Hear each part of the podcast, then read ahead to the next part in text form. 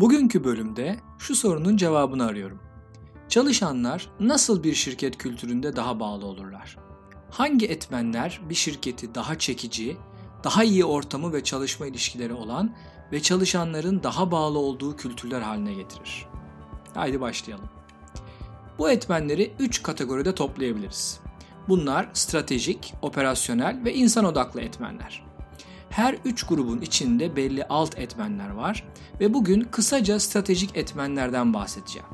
Önümüzdeki bölümlerde operasyonel ve insan odaklı etmenler üzerinde de duracağım. Devamında her alt etmenle ilgili ayrı bölümler yapmak istiyorum. Zira bunlar bizim çalışan bağlı programlarımızda ayrı ayrı üzerinde çalıştığımız ve ilerleme kaydettiğimiz alanlar oluyor.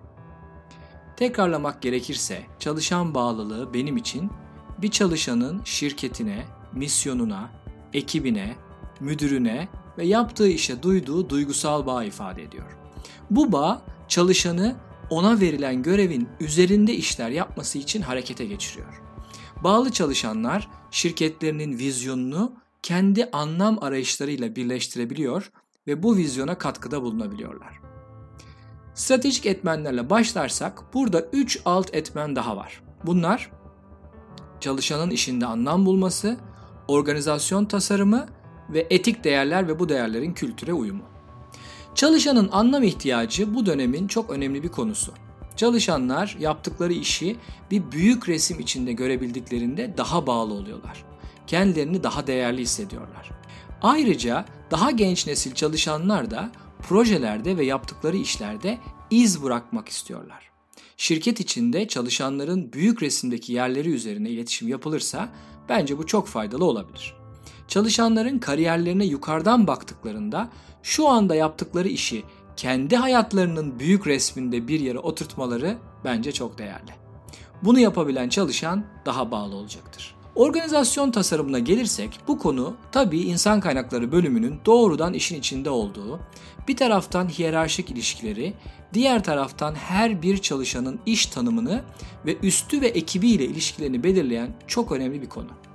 Hiyerarşinin daha azaldığı, ekip liderlerinin daha ulaşılabilir ve kırılgan olabildiği kültürlerde çalışan bağlılığının arttığını biliyoruz. Yine iş yükü ve iş sınırları burada da çok önem taşıyor. Gallup çalışan bağlılığı anketinin sorularından biri işimde benden ne beklendiğini net olarak biliyorum. Bu soru aslında bence iki açıdan çalışanın görüşünü alıyor. Bunlardan biri çalışanın iş tanımı net mi? Ne yapacağı yazılı ve kültürel olarak belli mi? Yataylarıyla yetki ve iş çatışması yaşıyor mu? İkinci boyutta yazılı ve belirlenmiş iş tanımı olmasına karşın müdürüyle çalışan arasında beklentiler ve performans konusunda bir anlaşma söz konusu mu? Çalışanlar hem yaptıklarının görülmesini, değer verilmeyi istiyorlar hem de bunun netleşmesi sürecinde müdürleriyle aynı doğrultuda, aynı sayfada olmak istiyorlar. Ben kendi kariyerimden bir örnek vermek isterim. Ne zaman ki müdürümle benim yaptığım işle ilgili iletişimim azalır ve neredeyse kendimi yalnız hissederdim, o dönemlerde bağlılığımın azaldığını bilirdim. Ne zaman ki müdürüm benim işimle ilgili bana dönüş yapar, istediklerini daha net ifade eder, kabul ettiği ve daha iyi olmasını istediği işlerimle ilgili bana bilgi verir, kendimi bağlı ve istekli hissederdim.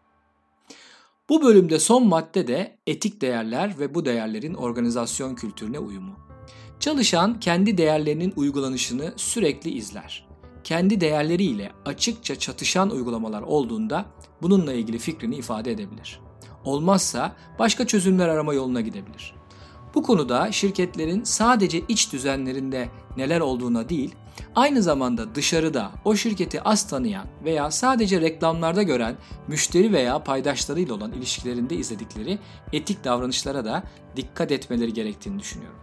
Bu da çalışanın kendini bağlı ve iyi hissetmesi için önemli bir etkendir. Bir sonraki bölümde operasyonel etmenlerle devam edeceğim. Görüşmek üzere.